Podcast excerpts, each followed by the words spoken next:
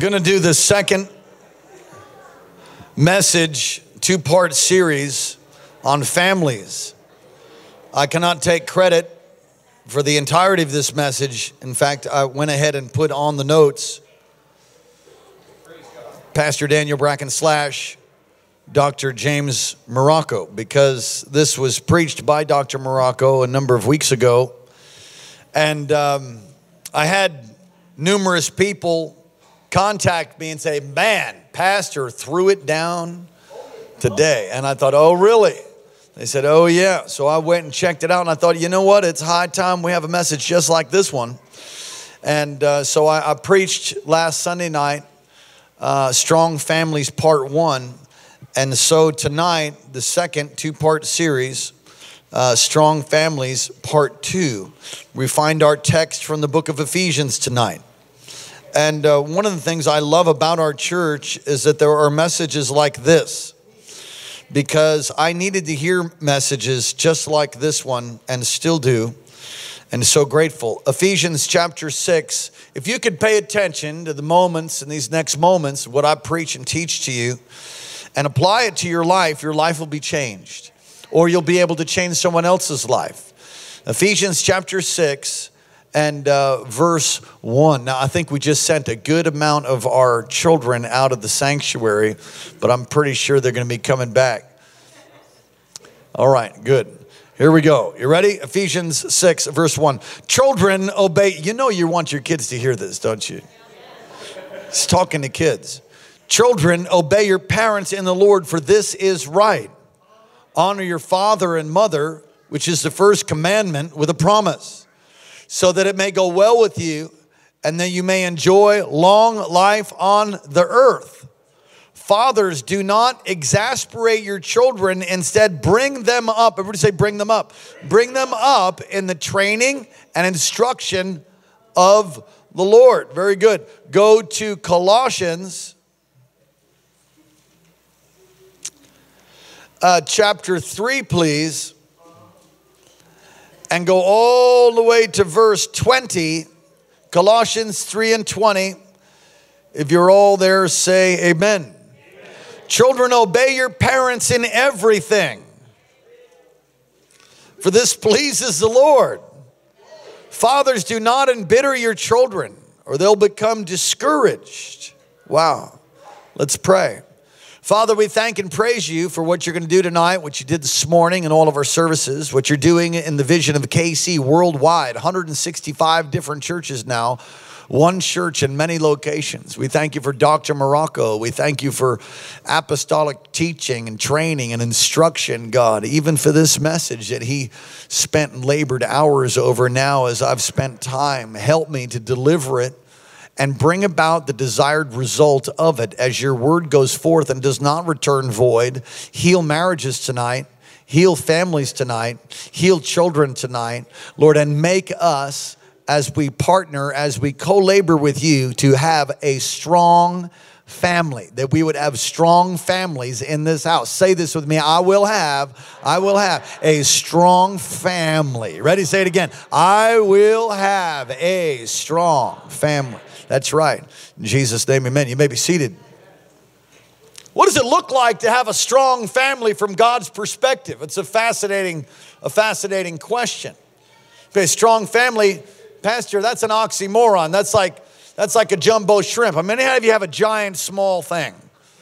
Because many people have been scarred Many people have been wounded in families so much so that really, in their mind, to have a strong family is kind of like, I mean, they heard about it, but it's almost like this mysterious thing that's impossible to, to bring about in their family. And you might be here tonight or be online or listen at a, at a later time through our social media and different modes that we have and been so scarred because of what took place in your family that in your mind to have a healed and whole family it's almost an impossibility. I mean but you see it in the word and you hear it from people like myself and others to say you can have a strong family. You can be healed and whole. You can live a life without drama and ongoing nightmare after nightmare. You can live free from the curse. Come on somebody say amen. You can live free from the curse. You can It's God's will, it's God's plan for you. Just a touch of monitor, if you would, please. Thank you, Paul. Let's paint a picture of a strong family. And this is right in your notes. A little bit more, please. It's a family where God's character, this one. Check, check. Sorry, I'm starting to strain my voice. Would you bear with me a second? We're not professionals really at all. We're just trying to get a job done a little bit, just a touch more. Right there, perfect. Thank you so much. You rock. Amen. Gosh, I feel all anointed now. All right. Let's paint a picture of a strong family, okay? So, what is a strong family? A strong family, and, it's just right here, and these are the words of Dr. Marocco. It's, it's a family where God's character is love, His glory is reflected in the lives of each member of the family and their interaction together. It's a place of safety, support, love, healing, refreshing, and good memories. Wow. You say, is that even possible in a fallen world? And I want to tell you that it is absolutely possible. It's not only possible, it's God's will. It's God's will for you to live in a family that's healed and whole and strong. Strong daddy, strong mama, strong children. And if you're a single mom, God will make you strong and bless you and help you. You're a single dad, God will make you strong and bless you and help you. It is possible to have a, a wonderful, healed, and whole family. And it's possible because of the work of Jesus. It's possible because of redemption. It's possible because we have the Word of God to help us. It's possible because we can be made new creatures. You don't have to be the old, busted, disgusted, depressed, addicted, and afflicted self that you were just a few years ago. Now, once you get born again, your life can change. Do you have to get excited about it? Yeah, it's pretty exciting. You don't have to be the broken self. In fact, once you're born again, there should be a transformation that happens in your life and a sanctification process that takes place as you seek first the kingdom of God, as you daily reckon yourself dead to sin and alive to Christ. There's a sanctification, but you should not be as big a jerk as you were last year.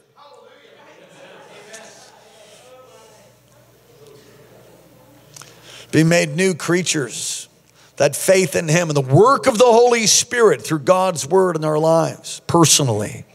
Personally. Listen, I'm telling you, sir, ma'am, brother, sister, brethren, God's trying to work on you. Come on, someone say, work it. Just raise your hand and go, work it, Lord. Work it. I wish it was, I wish it was different.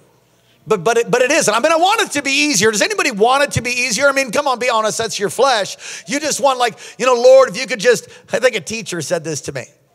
A teacher said, "I wish I could just open your head and pour it all in, and then you'd be done." I'm like, me too. I remember talking to my biology teacher, who was very unusual guy. He was taking notes while reading a book and having a conversation with us on a different topic. He was Mensa level genius. And you never said around him, don't ever say you're bored around Dr. Livingston Cole. That was his name. Don't ever say you're bored because he would say, Is your head attached? Because if your head's attached, you shouldn't be bored. Now we can we see in scripture that building a strong family from God's perspective has two components. So if you want to have a strong family and we just made the declaration, how many of you know it's God's will for you to have a strong family, not a jacked up, messed up, toe up family. He wants you to have a strong family and there's two components to that. The first component is a strong, committed, loving marriage. Amen. That is the first component. And the apostle Paul spends much time on it. Now we didn't look at it in this in these verses here, but we did look at it last week and you can find that online. A strong marriage. If you don't have a strong marriage, you're not going to have a strong family and your kids are going to have a lot of issues. You got to have a strong marriage. And he, he, shares that, the Apostle Paul shares that because he knows that if the relationship between you and your wife is strong, it brings safety and strength to the whole family. If the relationship between you and your spouse is not strong, it releases weakness, it, it breaks down the defense that the Lord would build over your kids, over your family, and as a result, you're not gonna have a strong family. The enemy will creep in, you'll have all kinds of problems. You say, Yeah, Pastor, the enemy did creep in. Okay. Okay, he did, but here you are. You can start over now And you can build a strong family. Come on, you can be a strong parent. You can have strong, faith filled kids. Children are able to live in a structure that, that, that, that blesses them. First, and, uh, First Peter 2 and 3, marriage, we talked on that last week. The second component having a strong family is raising children God's way. Well, what a revelation. Raising children God's way. What do you mean, God's way? Well, there's a way of raising children that's not God's way. Don't raise your hand or shout when I'm preaching good tonight. Listen, I'm going to tell you how Pastor Karen and I did it. And uh, we're still learning, but we have learned a lot. I grieve over the mistakes that I've made with my kids, and I'm thankful that they haven't been catastrophic. We've lived a life of repentance. Another word, and I'm gonna get into this a little bit. Listen, tonight is a powerful, powerful word. And uh, children, y'all listening? All the children listening? Come on, look at me and say, Yes, Pastor. Very good. My wife and I, when we got married, we knew we were going to have kids. We wanted to have kids right away. We got kind of a late start. We were late bloomers. So I was 33 years old, and uh, she was 30 when she had Hannah. So we're, we're in our early 30s. She was 28, 29. And we, we were part of a church, just, we were part of this church, just in another location. And what we did, Pastor Kirsten, is we surveyed. Because we're going to have kids, and we knew that in our families, as best as our parents did it, we had some issues, okay? And they didn't teach us to serve God like I wanted to teach my kids. I wanted my kids to serve the Lord, and they are, but I, I don't know how to do that. How am I gonna do that? So we surveyed, literally, we examined families in the church. I mean, you could think this is crazy, but this is what we did. Because I'm not gonna raise a dysfunctional, busted, messed up, uh, my marriage is gonna make it till death do us part, and I'm gonna raise kids that serve God. Oh, God, help me. So we surveyed the families. And we would see certain families, you can call us judgmental if you want. We were just inspecting fruit. We just thought, whatever they're doing, we want to do that. Because those are little hellions. Those are those are those kids are crazy. They're they're they're constantly breaking things, constantly crawling over stuff, ruining things, stealing things, clearing off coffee tables. I don't I don't want that because because the contrary to that was was a family like the Reynolds, and I'll just pick on them. These, these children were obedient. I don't, I'm not like talking, you know, robots and living in fear. They had this incredible joy. The kids had joy. There was correction and destruction and going on, but, but you could see like, man, these kids really love God. And James would come out. I'll never forget, I'll never forget it. James would come out, and it's like when flagging started to be big in churches back then. And somehow, somehow he got a hold of these two little flag streamer things, and he loved to worship. He's a worship leader right now. He, he's, what is he, 20? Is he 20 years old, something like that? 21. He's ended up being a worship leader. He's so gifted and so anointed. He would come out at, well, I don't know, what was it, six or seven, be like, and he would just be worshiping with everything he had. I was looking over at the kids today and I was watching you all worship God. It's a beautiful thing to see children worship. And I thought, no, no, no, we want that. That's what I want. Do you remember? I remember we were two or three rows back and we looked at them and we said, that's what we want right there. And I had that the model of Dr. Marocco and his family, and, and his kids were teenagers. You know, I met Josh when he, I think, was 15. So I watched them ra- be raised in the church for all the years that I was in the Hawaiian Islands under the tutelage of my pastor, Dr. Marocco, who's still my pastor. And I watched how he treated his wife. And I watched how he treated his kids.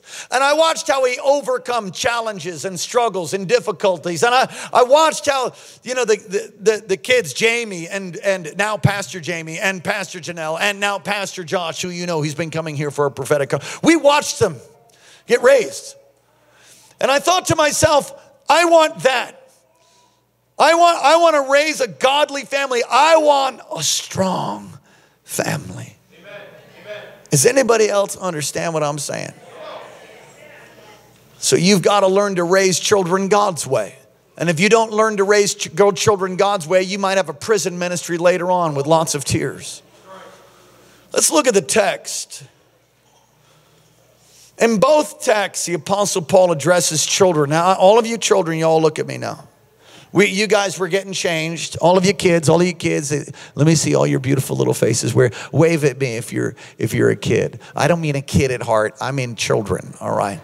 So we we read Ephesians six one, and can you put that up on the screen? Ephesians six, chapter six, Ephesians verse one.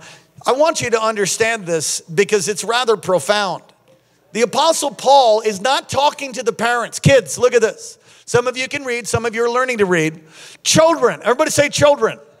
Children, obey your parents in the Lord, for this is right. Leave it up. It's a letter. Understand that these letters were written, they were chain letters. They'd be sent out and they'd be read in the congregation. So, watch this. If this is being read in a congregation, who's in the service? Children. Children are actually in the church listening to the letter from the Apostle Paul. It's not unlike what I'm doing right now. I'm preaching a message, it's not my own. I'm preaching to you a message that's communicated by Dr. James Marocco. It's like what they would do. They would read these letters. And so the Apostle Paul says, Children, obey your parents in the Lord. He's talking to you kids. Do you know that there's whole churches that don't even have church services for kids? They have babysitting services in the back. That's not what we have.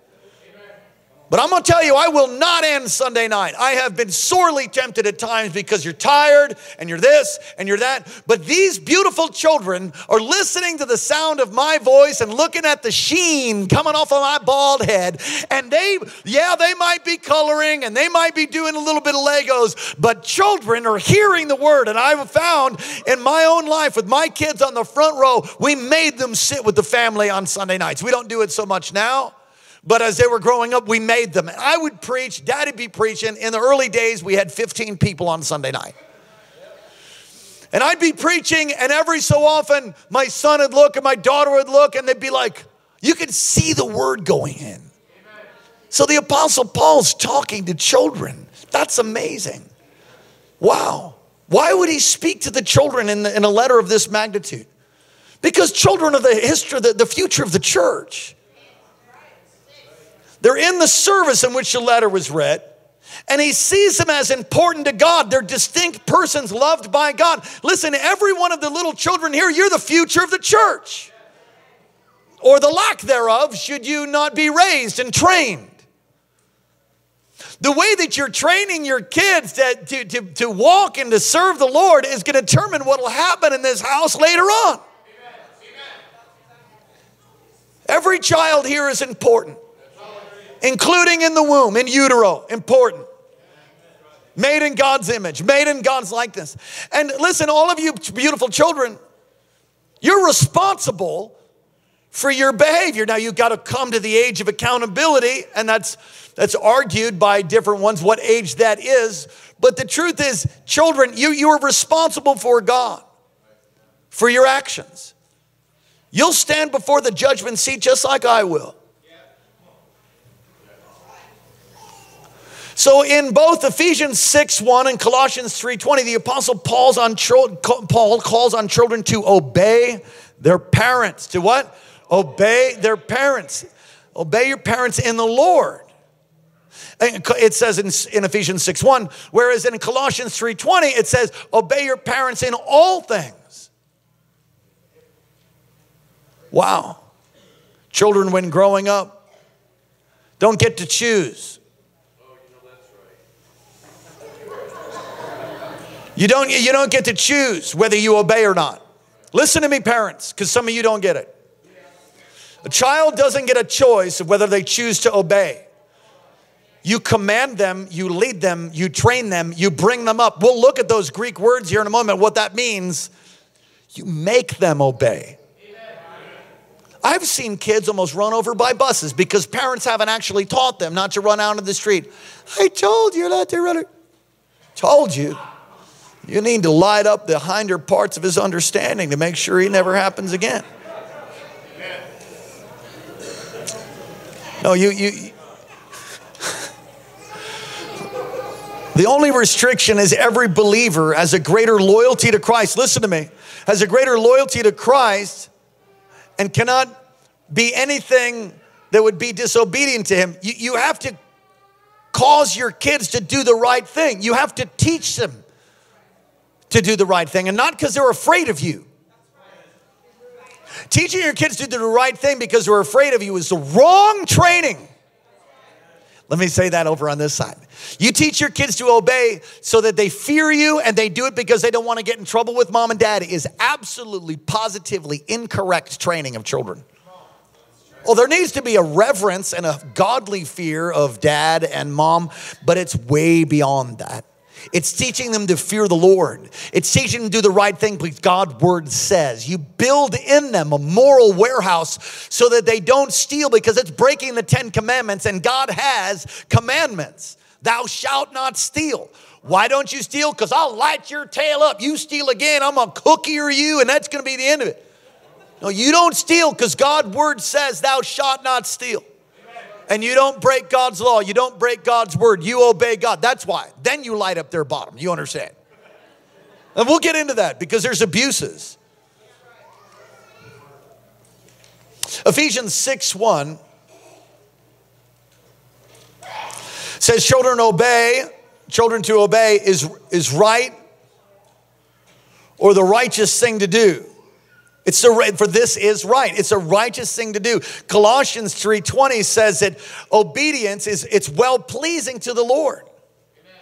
Obeying your parents' kids makes God happy. Obeying your parents in the Lord.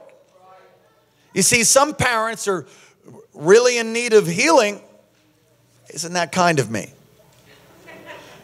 So they're not in the Lord. So, so children, I'm just going to tell you if your mom and dad want you to do something that's evil, you don't have to do it. That's what that says. Obey your parents in the Lord. There's all kinds of people that do all kinds of things with their kids, and it's wrong. And, and when a kid would wake up to that, then they can begin to tell somebody that's safe and get out from underneath that problem. The Apostle Paul goes on, and if you guys okay? Goes on in Ephesians 6 2 to tie obedience for children as a part of honoring their father and mother and receiving God's promise of prosperity and long life. Wow. Prosperity and long life. Honor your father and mother. It's, it's one of the Ten Commandments that you'd have a long life. It'd go well with you. You want a good life, you have to learn to honor your father and mother. Kids. Adults, some of you don't honor your father and mother. You say, well, they're dead, and I'm glad they are. You need healing. And maybe you just need a you know, forgive them. And that's one of the most honoring things you can do is forgive your mother, your mother and your father. I really I think that's the ultimate honoring thing to do. Forgive them for where they failed. And don't have bitterness and anger towards their heart. You know, you can't give what you don't have. In both Ephesians 6 4 and Colossians 3 21, it speaks to fathers, all you men ready. And this is rather profound because in the first century here, uh, men were they were completely in charge. In a roman culture especially as he writes this men could order the death of one of their children and it wouldn't be a problem. They just you could just get rid of your wife. It's not a problem. Men ruled everything. So for him to talk to fathers like this is rather rather profound. Ephesians 6 4 states fathers don't exasperate your children in Colossians 3:21, similar, it says, Don't embitter your children. You see, the, in essence, all of you fathers, your behavior towards your kids will shape them. The way that you are with them, how you treat them.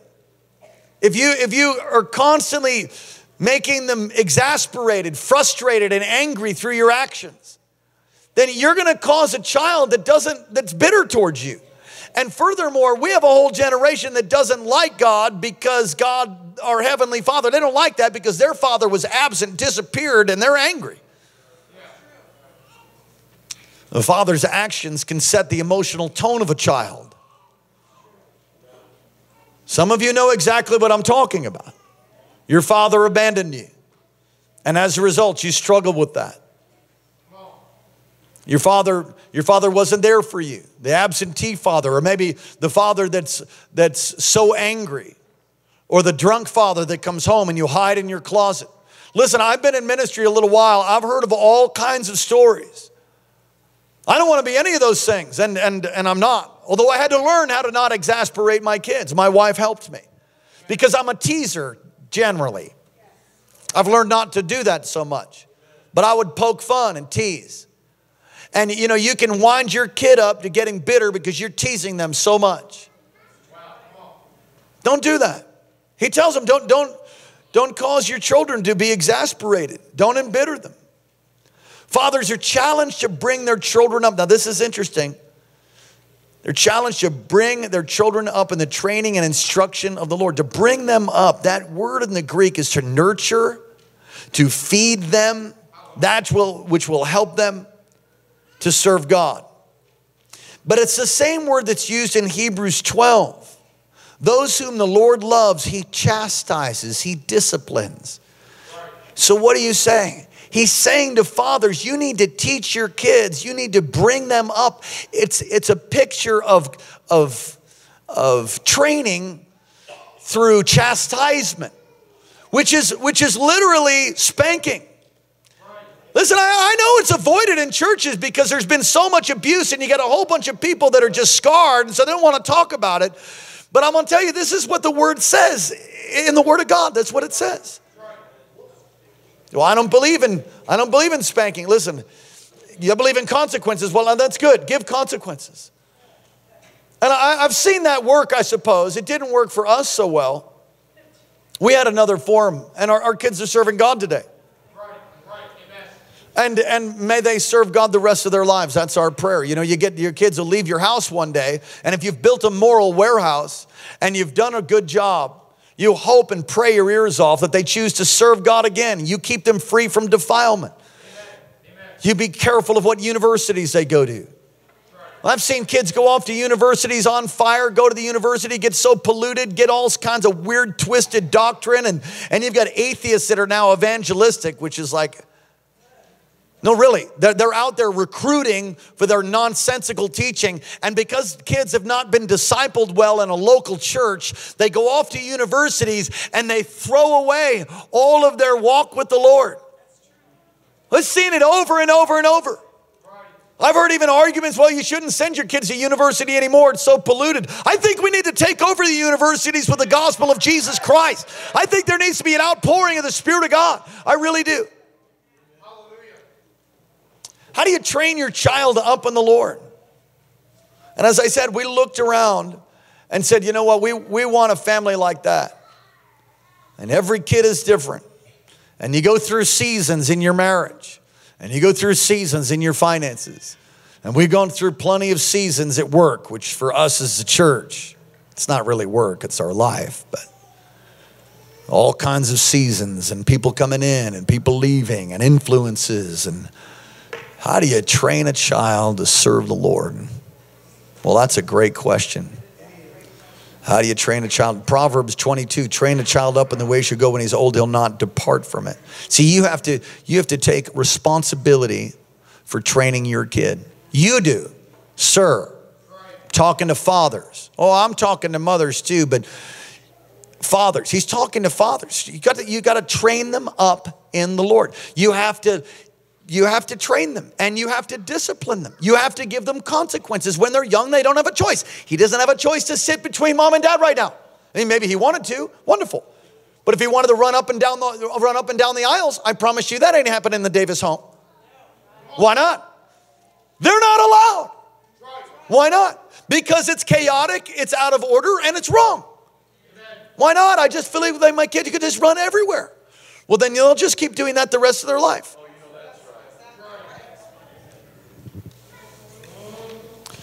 I'm to pray for myself. Lord, help me to be gracious and kind. Because you see how angry it makes me with people that throw their kids away and wonder what happened 10, 20 years later and they're all on drugs. God, help me to communicate truth with love. In Jesus' name, amen. I'm totally serious. Take responsibility for training your children. You take responsibility. You don't leave it to school. For God's sake, what do they know? Oh, you don't know the school my kid. Okay, great. Your kid goes to the walk on the water school that's that's filled, Holy Spirit filled, perfect teachers. Jesus comes and teaches them himself. Praise God. Let me know what school that is. But anyway, when you're actually gonna just think about how much time kids spend at school. How much time are they spending at school? I mean, what, what, is, a, what is a school day? Do we, do we know? Is it, is it eight hours? Six to eight hours?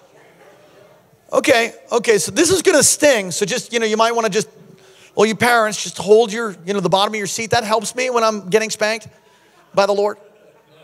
Six or eight hours being trained by somebody who's most likely not a believer.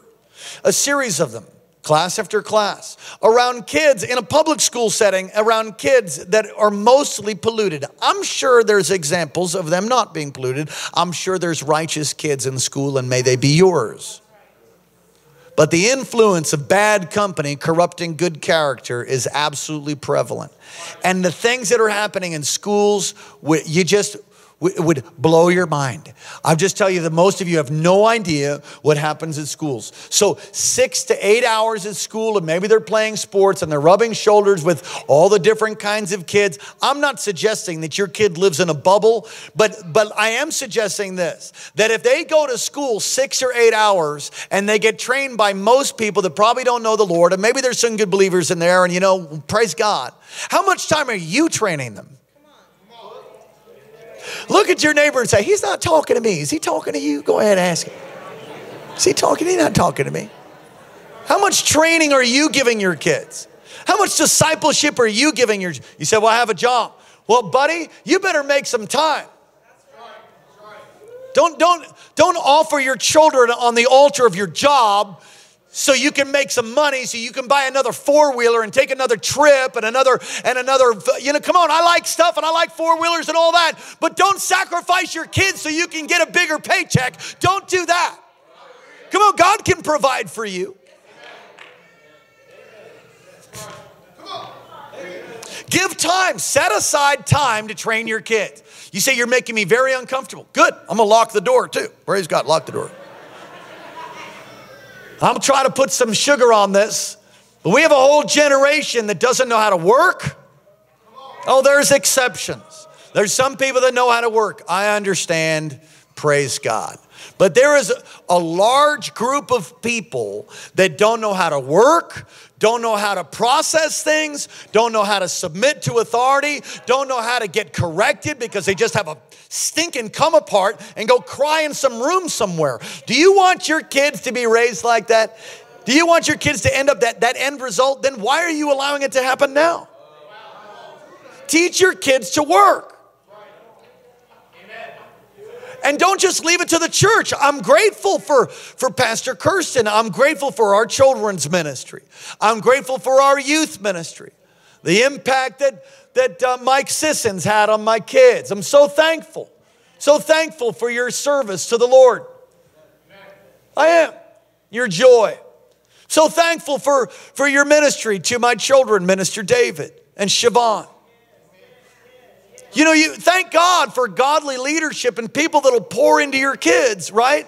But it's not the church's responsibility. It's, thank God we have a church that helps with that, but you have to take time yourself. You have to take personal responsibility for your marriage. Listen, if your marriage is jacked, it ain't anybody else's fault but your own. Get over yourself and get some marriage counseling. Learn how to be a good husband, you knucklehead, for God's sake. Quit acting like an idiot. Oh, uh,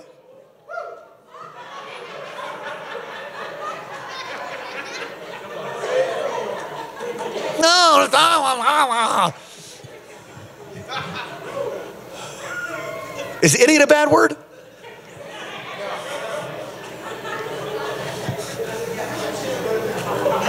All parents train their children. Listen, you train your children either way. What do you mean? You are training your kids. Are you training them in righteousness or are you training them through your foolish your foolish behavior? Don't smoke. Don't smoke. What? What? Ring, ring, ring, ring. Tell him I'm not here. Tell him I'm not here. Hello? Who? Oh, the bill collector? Not here. Not here. I'm not here. My mom's not here. You just making a liar. How stupid. You're making a liar just like yourself. Listen, if its shoe doesn't fit, then, you know, don't put it on. But if it does, be rebuked, be corrected, and change your life. Don't get mad at me. I'm trying to help you so you don't have a prison ministry. I'm trying to help you so your kids do serve God. I'm trying to help you. And even then, when you've done everything as best you can, pray, pray, bind, loose until they come out of the, side, the other side and they're making great disciples like you did.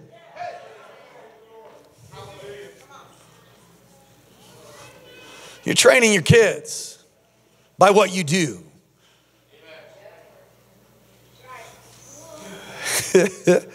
we having fun tonight?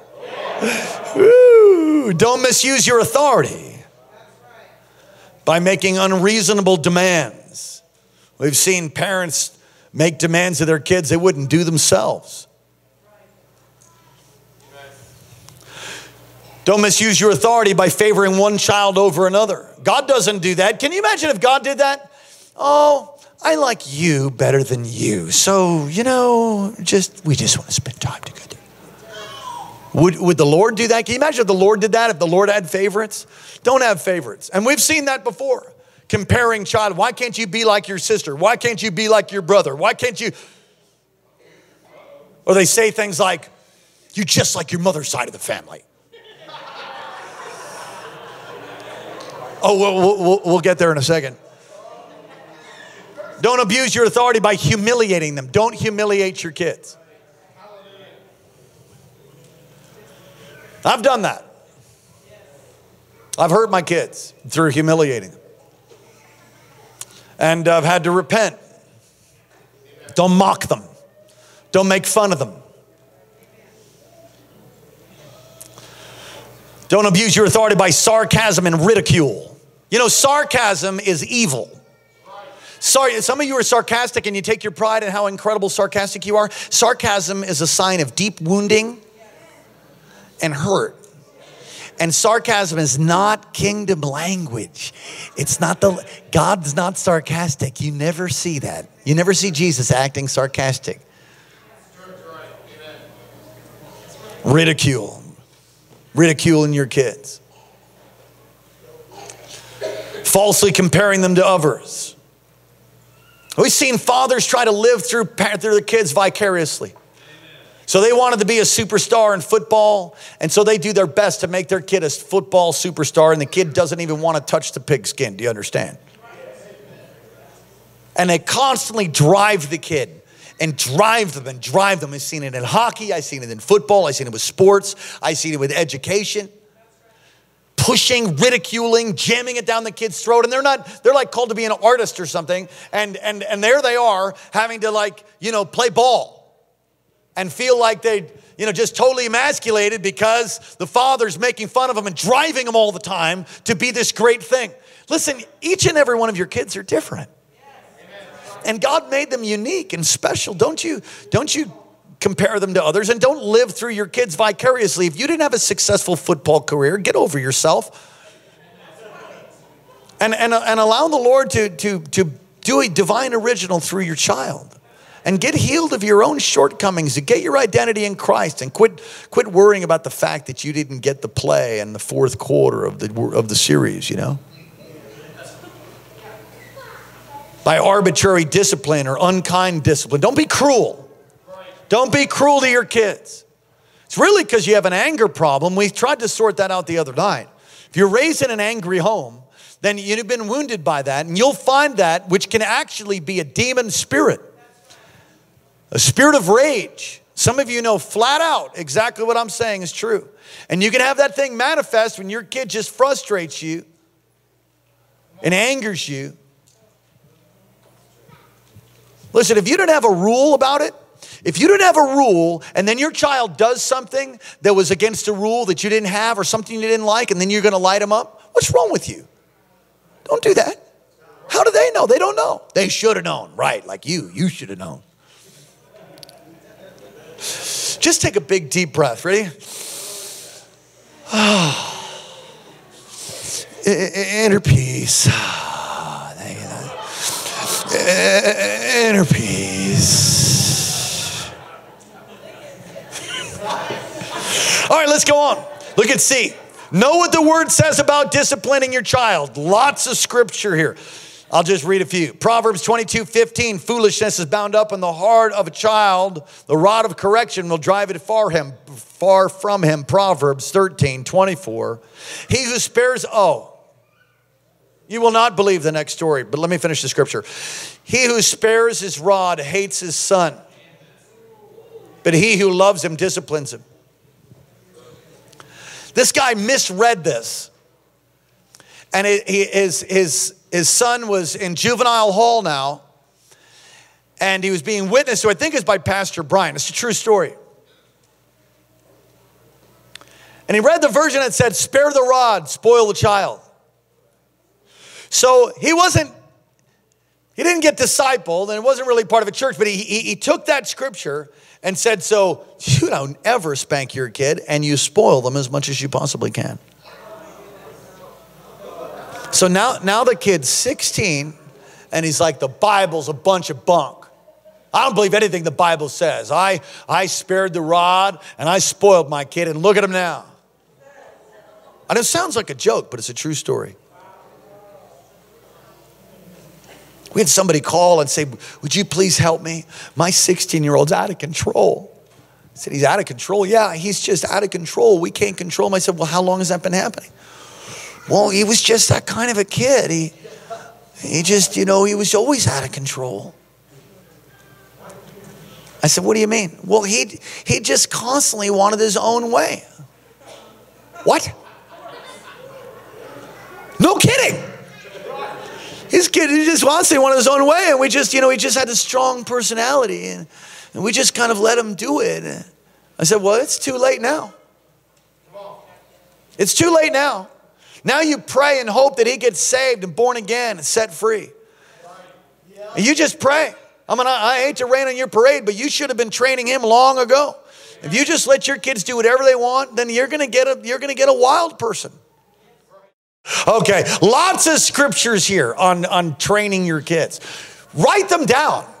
Memorize them. Get your kids to learn the process of, of what it means to be corrected and instructed.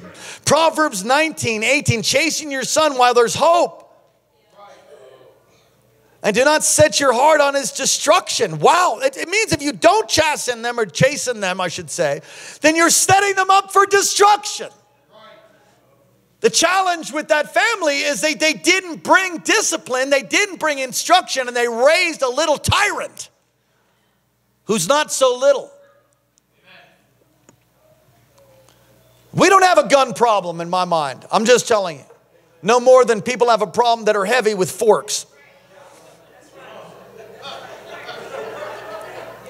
Did you catch that? Let me run that through one more time.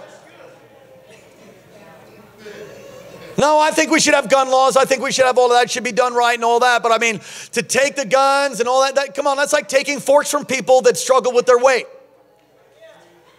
They're going to eat anyway, baby. I'm just telling you, you're going to eat. I know. Maybe we should have a, you know, steal the forks and knives. Do you think you'd eat if you still had forks? If, you, if all the forks and knives were taken, do you think you'd be eating?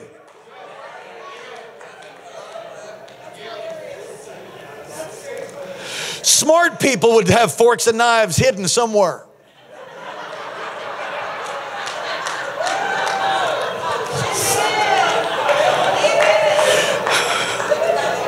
Oh, I'm starting to feel better from grieving the Holy Spirit. Oh, thank you. Ah. All right. Do not discipline out of anger. That's funny. Don't discipline out of anger or being annoyed or because of pride. Your goal is that they would learn to obey so that they would obey the Lord. Now I must shoot high because we've got little ones.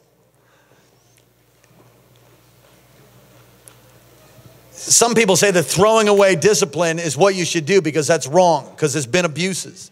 And I've, I've seen abuses and it's horrible.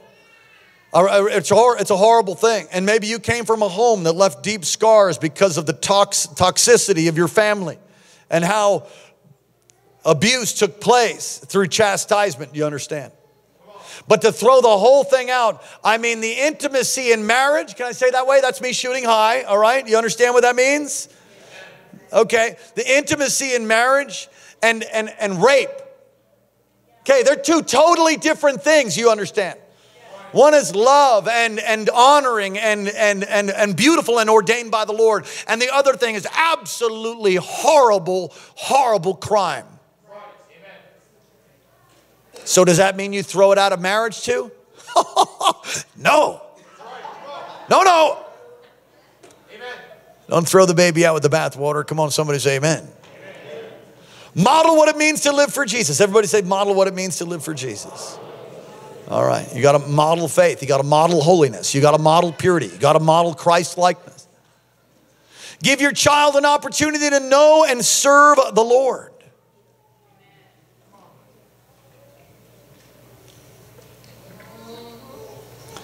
I've heard people say, well, we can't come to church. I'm not bringing him to church because he doesn't want to go. And like the, the, the funny thing is, I mean, does he want to go to school? Does he want to make his bed? Does he want to brush his teeth? If you want to have huge dentist bills, just, you know, kids don't want to brush their teeth, generally speaking. Listen, teenagers, uh, all the teenagers, let, let me say it this way. There's some teenagers that don't know they need to wear deodorant. I'm just going to tell you something. Can I tell you, if your mama didn't tell you and your dad didn't tell you, your pastor's telling you right now, for God's sake, you're 13 years old, 12 years old, start wearing deodorant, for God's sake. You smell. Why? Because there's hormones. Right. And so, you know, you, you stink. Okay.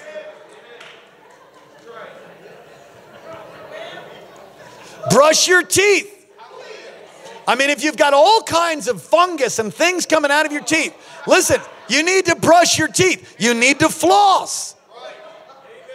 You need to change your shorts. I'm talking to the husbands now. Some of you guys don't know nothing.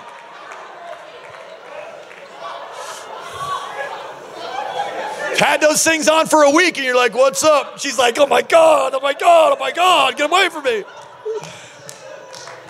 Come on, someone say, change your shorts. Yeah, change them.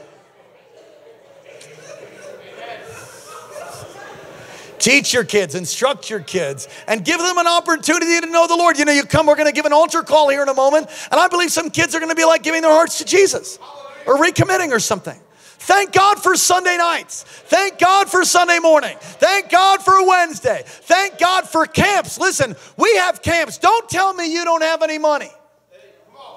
Because you got money, whatever you have money you want, you have money for whatever you want money for.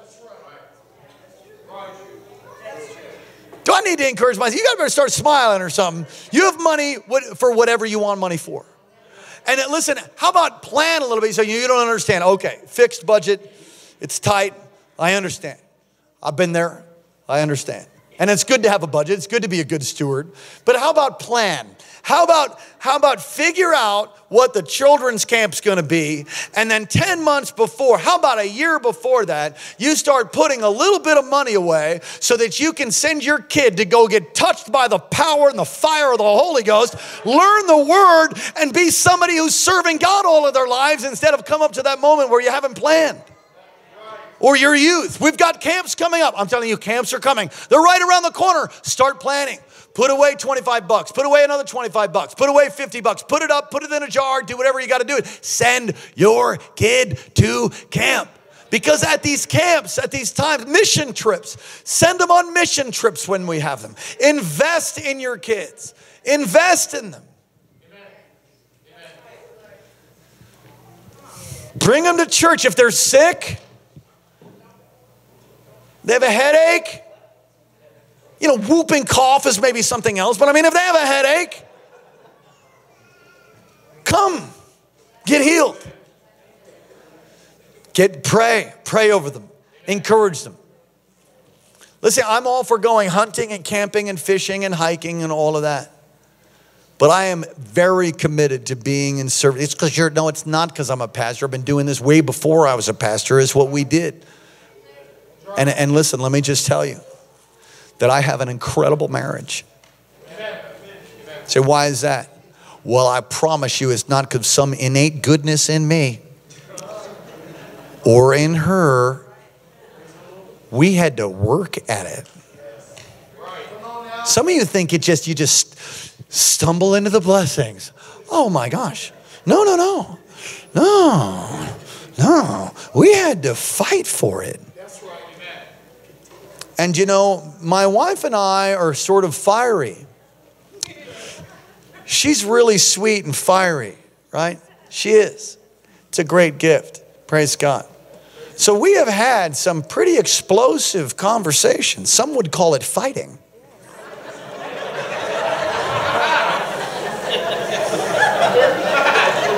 Now listen, you should never fight in front of your kids. Okay, we, we, we failed a number of times. In fact, I have this one scar right now. I'm kidding. Should never fight in front of your kids. You should never, you should never demean your spouse. And, and you know, we've did pretty good at the, the no demeaning, pretty good. The no fighting thing, we, you know, we got to eat it a couple times. You know what it does to a kid when they see their parents fight? Do you know how it rips? I can put Daniel on the spot. He'll preach about it later. Because it does, it wounds a kid in a place and it breaks up their absolute security. I mean, their whole world. Listen, fathers, mothers, you represent God. That's who you represent to your kids. So when they see you acting the fool or losing your temper or blowing it, it absolutely shakes them to their very foundation. It brings fear. It undermines the whole process of God's kingdom in your home. And some of you do it every stinking stop. Stop it. I'm rebuking you. I'm your pastor. I'm rebuking you. Stop. You're destroying your kids and knock it off. You can have a fight. Don't get physical. Work it out. Don't let the sun go down in your wrath. Go upstairs, close the door, do it between you and your wife, work it out, and come out loving, at least acting like it. If I don't feel like I'm in love, well, you're, you're a knucklehead. That's why. You just need to act like you're in love and you will feel it later. no, that's profound what I just said. You act loving, feelings come and go. I fell out of love. No, you partially brain damaged. That's why that 40 day love dare thing is so powerful. Because they, how many of you know the 40 day love thing? I, have got it, my time's up. The, how many of you know heard of the 40 day love thing? The 40 day love thing is so powerful because it causes you as a spouse, and you should do it so your spouse doesn't know if you're really trying to turn things around. Get that thing and start serving your wife or serving your husband and buy flowers and do stuff and follow that for 40 days. Fast and pray and act Christ like and watch. All of a sudden, she'll be like, Hi. You're like, You got something in your eye? No. She, she's all of a sudden, even, you should change your shorts, but you forgot, but she's still blinking at you.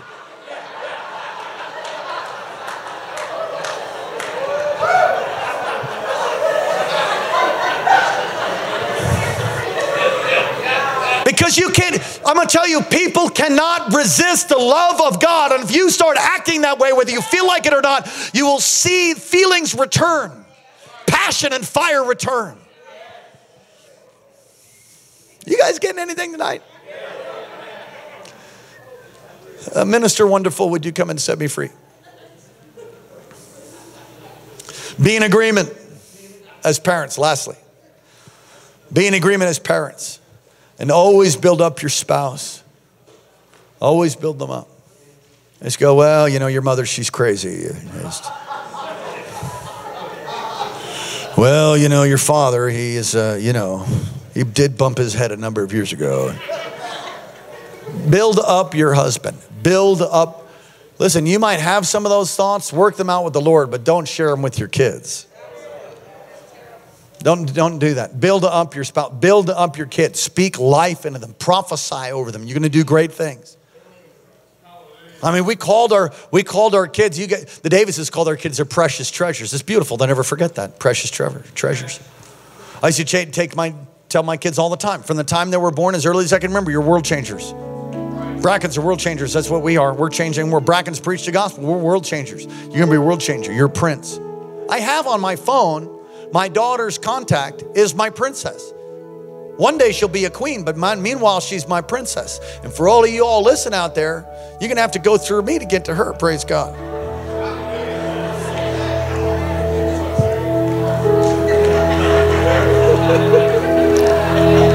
Honor your kids, love them, build them up, tell them they can do it. Listen, fathers, you, masculinity's imparted.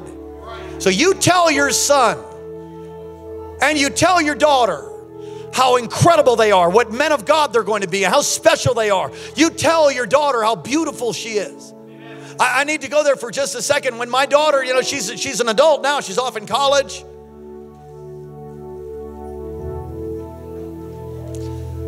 When she beca- started to become a, a, a woman, that's all I'll say about that.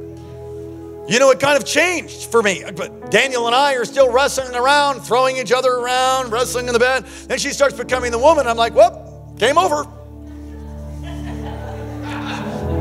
And she just, you know, she's she's still wanted to wrestle. I'm thinking, no, no, things have changed now. Do you understand? And I'll never forget Pastor Karen saying to me, You are excluding your daughter. I said, Yeah, but it's different now. She said, You need to love on her and hug on her just like you do, Daniel. Don't change the way that you're behaving. I thought, Really? She says, Yep. And then I read somewhere, if you don't love and hug on your daughter, and somebody else will. I thought, instantly motivated. Come here, baby. Come here. Give me a hug. Because they need that. Your kids need that affection. You say, I'm not affectionate. Change. Say, we don't say that we love each other in our family. Change. Can you imagine if God never said that He loves you? He says it all over. For God so loved the world. You got to communicate that you love your kids. You've got to show them that you love with your money, with your time, with your talent, with your emotions. Is anybody getting anything tonight? Raise godly kids. Have a strong family. And don't leave it to chance or some school teacher for God's sake or raise them on an iPad. I might preach right now. You know, Fortnite is a big thing, and some of you don't know what that is, and some of you do. Fortnite is a game, and I think it can be incredibly good and it can be incredibly bad. For the longest time, we didn't allow online gaming because we didn't know who they'd be talking to on the other side. And still, now to this day, we allow it. Our son's growing up. He's great, great man of God, and he enjoys playing Fortnite. But there's a clock. Because you ain't to lose your mind for the next five hours in Fortnite. Why? Because it's, it's not a good use of time. And the other thing is, I'm asking, you could interview him. So, who's on? This person, this person, this person, this person. I'm like, good. So I know who's on. It's not, you know, Mr. Triple X pro, pervert from, from Iowa or something.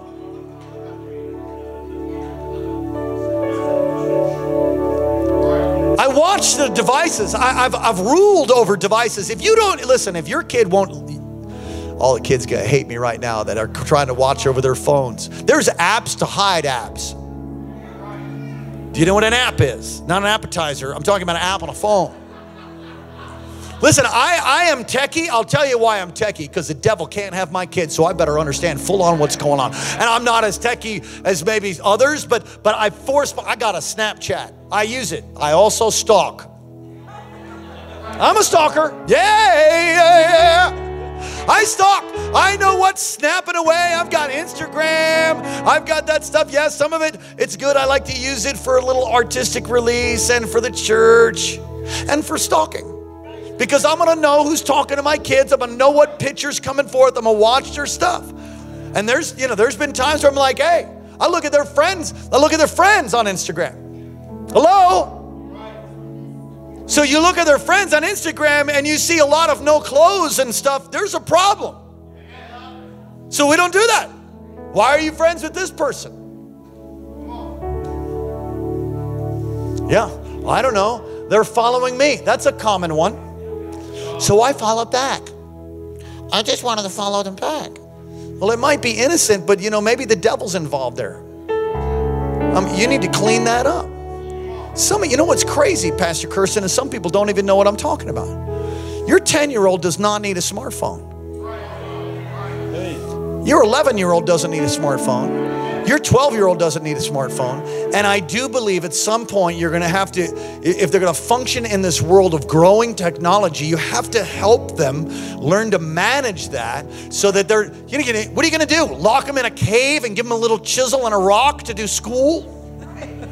No, we're going to impact the world. We're going to take the, the city of Zion. We're going to take it. We're going to, my king is installed in Zion. I believe that God is going to raise up kids right out of this place to be in politics, to be in high places of government and finance. Yes, you're going to learn how to function and stay undefiled in the world. Don't live in some sort of bubble, Christian bubble, and wait for Jesus to rescue you. But you've got to teach and train your kids. You should know what's on your kid's phone. You should know who their friends are. You should listen if you listen if they're looking, you see how many texts go through. So if it's like 150 texts to some unknown number, you should probably find out whose number that is. So that's controlling. No, that's good parenting. And then you teach them and you instruct them and you give them the word and you raise them up to have a strong family. Did you get anything? Me too. Come on, stand up on your feet.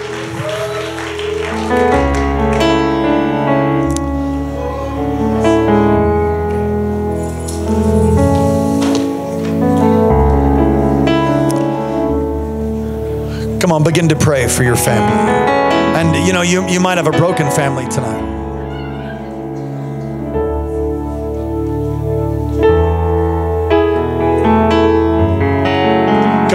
Pray for your family.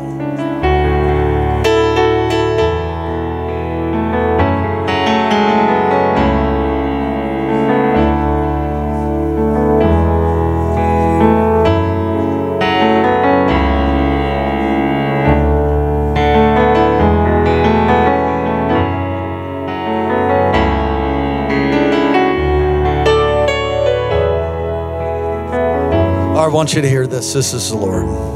I want you to hear this. Okay. You know, um, you know, we tried our best um, with our kids. You know, God is good and been so kind to us, but it's it can be so challenging. Can I get a witness? it's hard. It's like the most. It is. I have found it to be the most challenging thing in my life raising kids, and I've forgiven myself, but I failed so many times. And I just know that with, if you're a, a single mom or a mom or a grandma or an aunt or somebody in foster care who's raising kids, there can be like this condemnation that the enemy just brings on you. I still feel grief and grieve over some of the, and it, it's just the devil, you know, but it still comes up sometimes about some of the things I might have said or done, or I didn't do something well enough. You didn't talk bad about me, did you? No, I mean, I got mad at you. I mean, you want true confessions? Sure. I said, I've said stuff, you know. You heard me say it. Yeah, I did. And not perfect. I'm just I heard being it. completely real. Not perfect. Anybody else? Not perfect. I've failed so many times. But we just keep trying. And I just want you to be encouraged to just, if you messed up, because we all mess up, we all fall short. I mean, still, you know, we still fall short. God help us in our humanity. I'm so thankful for His grace. Otherwise, Jesus wouldn't have had to come. So thankful. And uh, I just feel like the Lord wants to encourage you and touch you tonight. If you have, you know, felt like you failed, maybe your kids are grown, maybe you didn't do that. You hear this message, you're like, man, I wish I would have known that. You do the best that you can do at the time. I've done the best that I've known how to do, and I failed so many times. And that's, I think, what we can all say. But from this moment forth, from this moment forth, we can we can pray, we can repent, and then we can start new today. We can start new tonight. Amen. Why don't you lead us? All right. Lord, we just come before you tonight. Lord, so thankful. Lord, that we don't have to raise our kids alone. So thankful for your mercy and your kindness and your grace. Lord, and I just lift up all those ones right now who, who might just be feeling grief, just sadness over failures and wish they'd done something different. I have so many things like that in my life.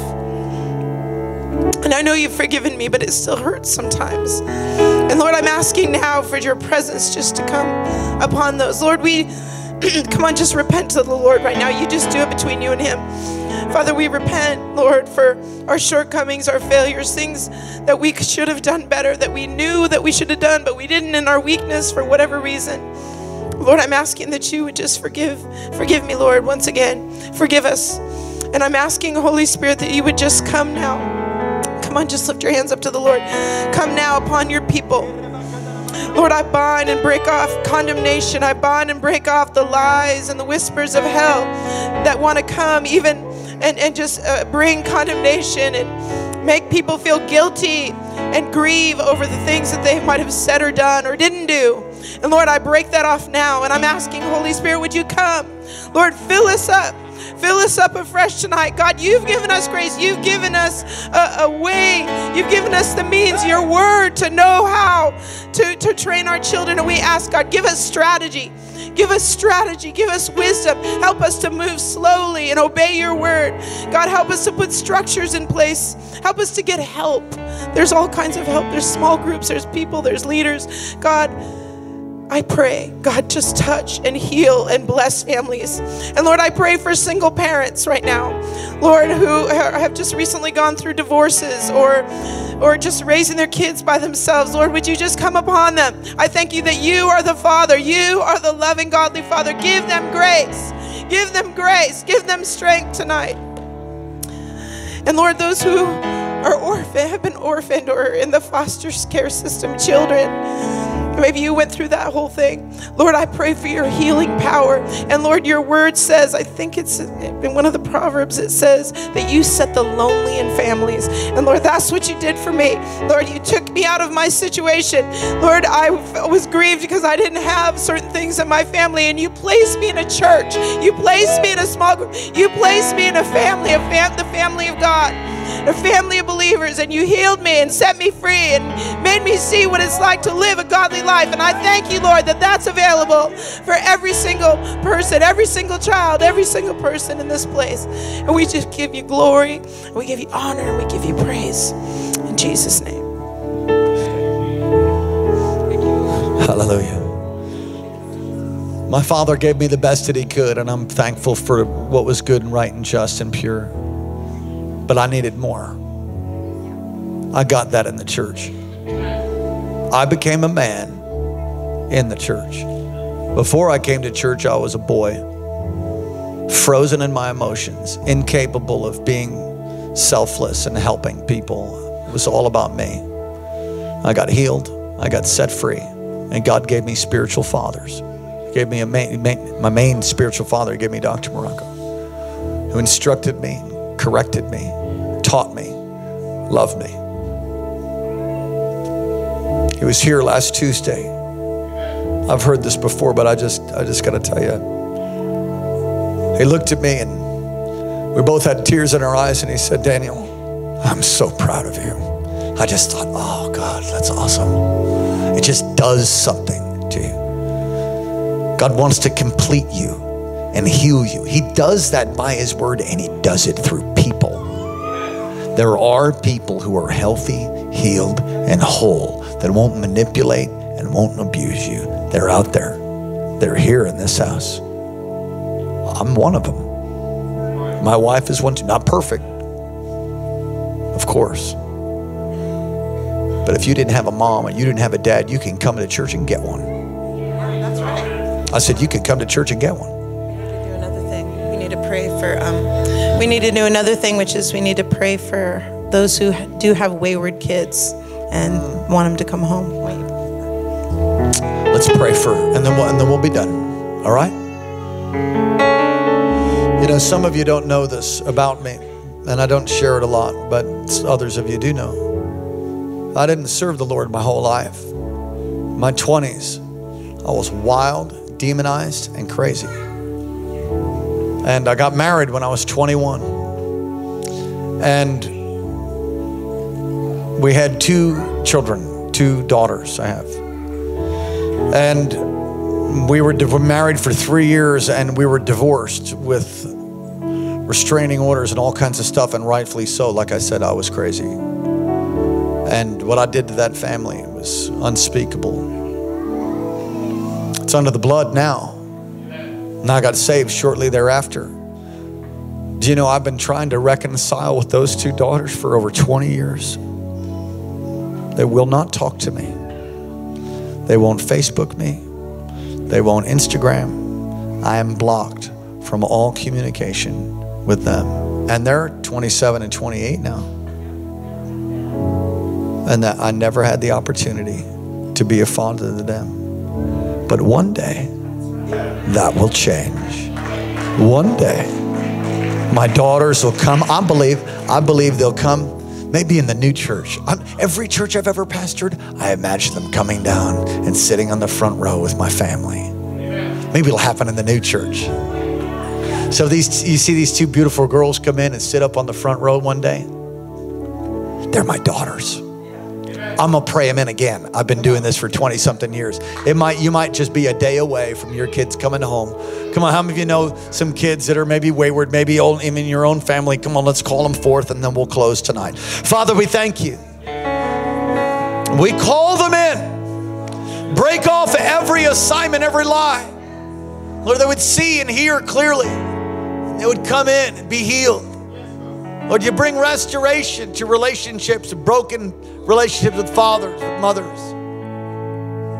Lord, those that are trained and raised up even in the house of the Lord, you said in your word, train a child up in the way he should go when he's old and not depart from it. God, bring them in that they would serve you with all their heart. Heal families. Bring home every lost child for the glory of God. In the name of Jesus, and help us to be parents, grandparents, maybe for some of you, to model, foster parents, to be people that model what it is to be a man of God, a woman of God, to be Christ like, to raise children in the nurture admonition of the Lord, to have strong families. That we would have strong families here. Say with me, I will, I will have a strong family. Say it again. One, two, three, go. I will have a strong family. Come on, say it again. Raise your hand to God because He's the one that's going to help you to do it. Say it. I will have a strong. It's not only possible, it's God's will, and He gives you His word how to do it. Now do it. You do your job, resource yourself, get plugged into the church, develop relationships, you can do it. Amen. Every head bowed, every eye closed, those online, those here, if you're not right with God, we always give an opportunity to be reconciled to Him. Receive Jesus as your Lord and Savior. If you've never done that or you need to recommit because you've drifted in your walk with the Lord or you've never done it before, give your heart to Him. Repent of your sin and ask Jesus to come into your life. You must be born again. If that's you, you're not born again and you want to be, I want you to pray this prayer with me right out loud. Just with all your heart, right before the Lord. Say, Dear Heavenly Father, thank you for sending your Son Jesus to die in my place and rise again from the grave for me. Forgive me of all of my sin. And thank you that He rose again from the grave. So raise my life up now. I'm coming to you the best way I know how. Come into my heart, come into my life, wash me and cleanse me, and make me new. Thank you for loving me. Thank you for hearing my prayer. Amen. Let me bless you, Father. Thank you. Fill and touch and bless. Break every chain, every bondage, generational curses as well. We thank you and praise you.